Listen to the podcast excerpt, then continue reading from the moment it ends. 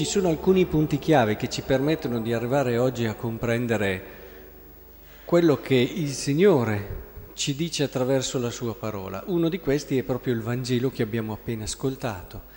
Un Vangelo che noi diamo un po' per scontato, ma non dobbiamo dimenticare la situazione concreta che si è venuta a delineare davanti a questi pastori.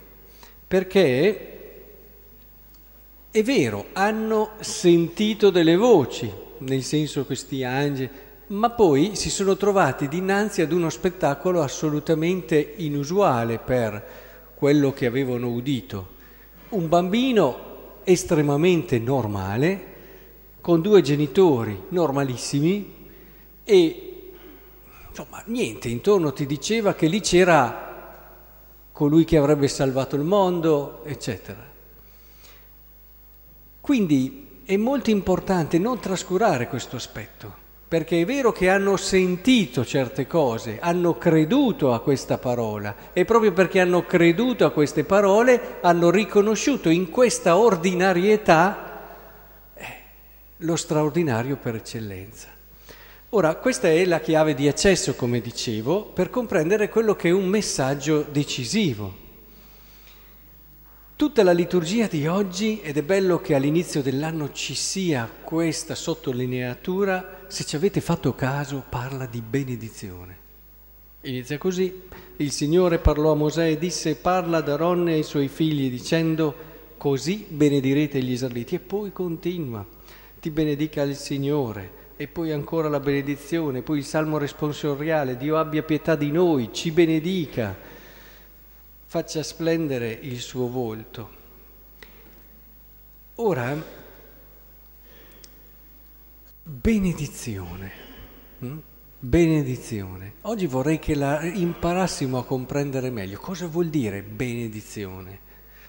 Ci sono stati degli anni in cui abbiamo sottolineato il bene dire, il dire bene, no?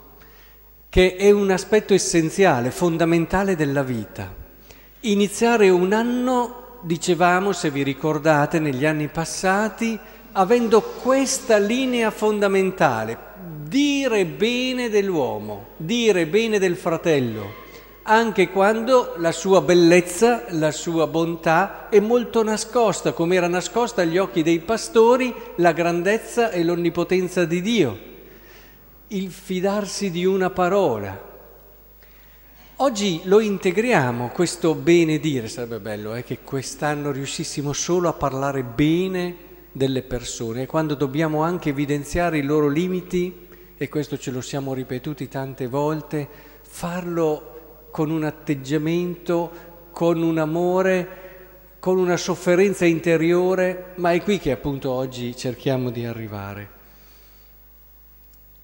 Vi rileggo un attimo l'inizio e, e le caratteristiche di questa benedizione. Poi voi ditemi se qui non ci vedete qualcos'altro. Ti benedicano, Dio dice a Mosè, così benedirai gli israeliti dice, ti benedica il Signore e ti custodisca.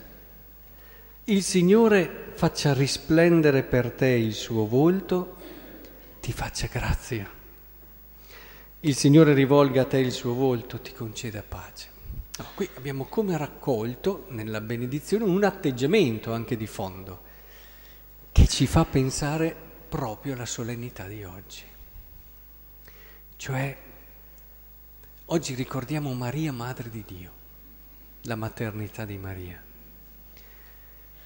La benedizione e la maternità e l'amore di una madre sono due cose che si richiamano a vicenda, perché, come dice qui, L'amore di una madre è fatto di custodia, meglio, prima di accoglienza, di custodia e di desiderare ogni bene no? che possiamo mettere eh, qui, ti faccia grazia, desiderare ogni bene, il sognare, il pensare, il vedere in modo promettente la crescita e lo sviluppo di questa sua creatura.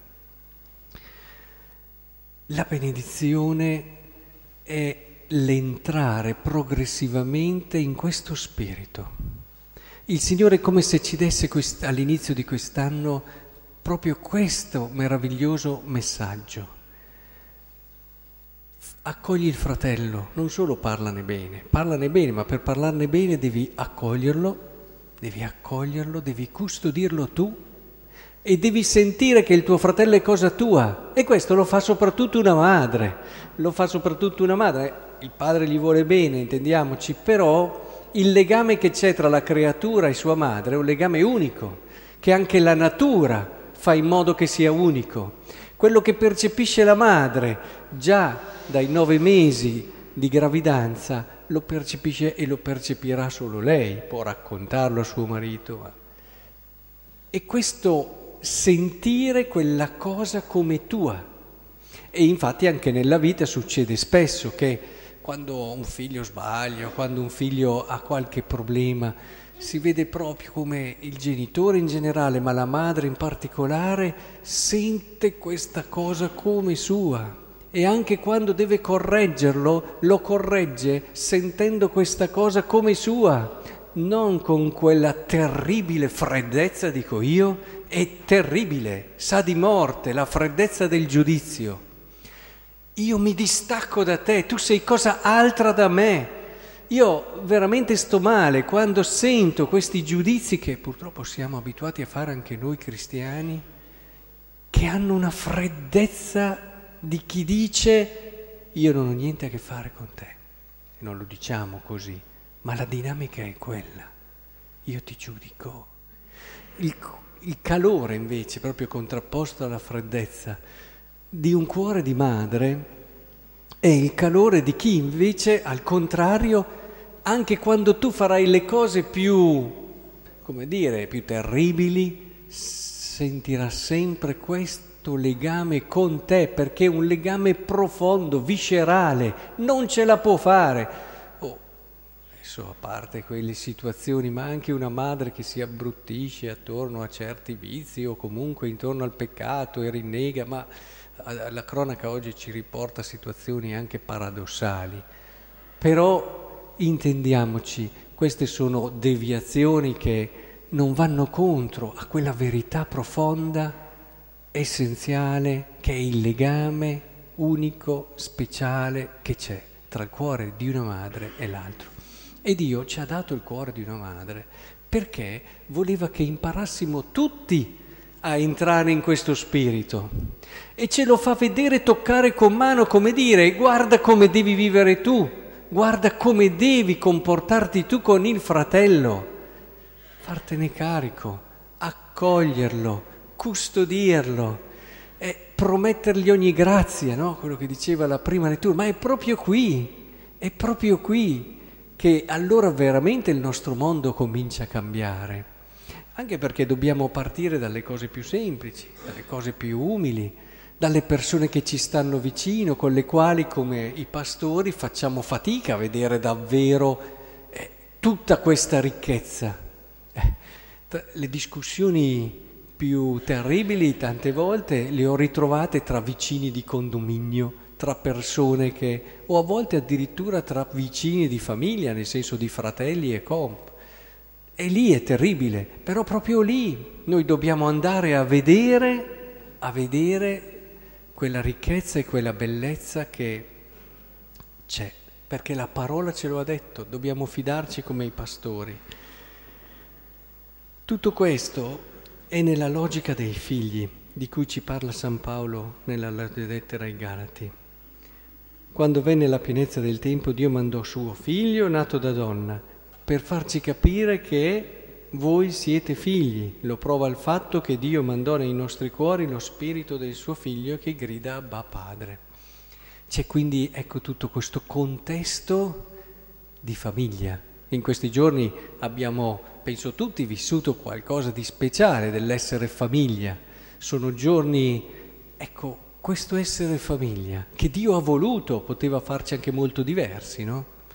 Dio ha voluto questi legami, Dio ha voluto questo crescere insieme, quasi in simbiosi in certi periodi e, e sentire davvero come il legame di sangue è un qualcosa che va al di là di tante altre situazioni che si possono creare nel corso della vita. Ecco, entriamo allora in questo spirito che è lo spirito di cui parlavo prima, farsi carico del fratello. Noi abbiamo un progetto che stiamo portando avanti in tutto il paese, che sta andando avanti con anche delle risposte da parte di tutti, da parte di tutti, e questo è il bello. E ognuno di noi può metterci la sua parte. Stiamo attenti a quella terribile, terribile. Se parlavo di, di ghiaccio quando parlavo del giudizio, ma insomma qui parlo di cosa che è veramente terribile, l'indifferenza, l'indifferenza, che è la cosa peggiore quando uno pensa esclusivamente alle sue cose e magari si giustifica anche e, e se la racconta, ma tutto ruota intorno a lui, alle sue bisogni, alle sue esigenze, può passare anche il moribondo, eh, abbiamo ricordato nella lettera di Natale, il moribondo di fianco nella strada, ma lui ha da fare le sue cose, insomma, capisco che possa avere bisogno, ma io ho da fare le mie cose, cosa posso fare? Mi dispiace anche, mi intenerisco anche, guardalo lì, poverino, però io vado oltre. Eh, è questo quello che dobbiamo, secondo me, cercare di capire quest'anno, perché questa è la scommessa è la scommessa per essere davvero persone riuscite, contente, perché il Vangelo ci vuole portare lì. E, e bisogna credere alla parola, è chiaro. Se ci crediamo, allora forse cominciamo a parlare bene, dire bene, ad accogliere, a custodire di più, a sprogrammarci e, e tutto questo comincia veramente a far lievitare dentro di noi qualcosa di bello a credere alla parola, però io vi auguro di farlo, se no un anno come tanti altri, anzi saremo più vecchi e quindi i nostri difetti si accentueranno ancora di più, ci arrabbieremo magari ancora di più con il mondo, ci arrabbieremo e avremo un sacco di pretese, tanto anziani si hanno più pretese, si, si sta male su tante cose che prima uno... Eh, ci sono tante cose no, che l'evoluzione dell'età ti porta. O cambi e inverti con qualcosa di nuovo, con qualcosa davvero che mette un germe nuovo nella tua vita, oppure ti adegui a questo divenire. Ecco che il Signore ci dia questa voglia di novità all'insegna della fede nella parola vi accorgerete che lì proprio dove non credete c'è tanta bellezza e bontà. Spetta proprio a noi crederci.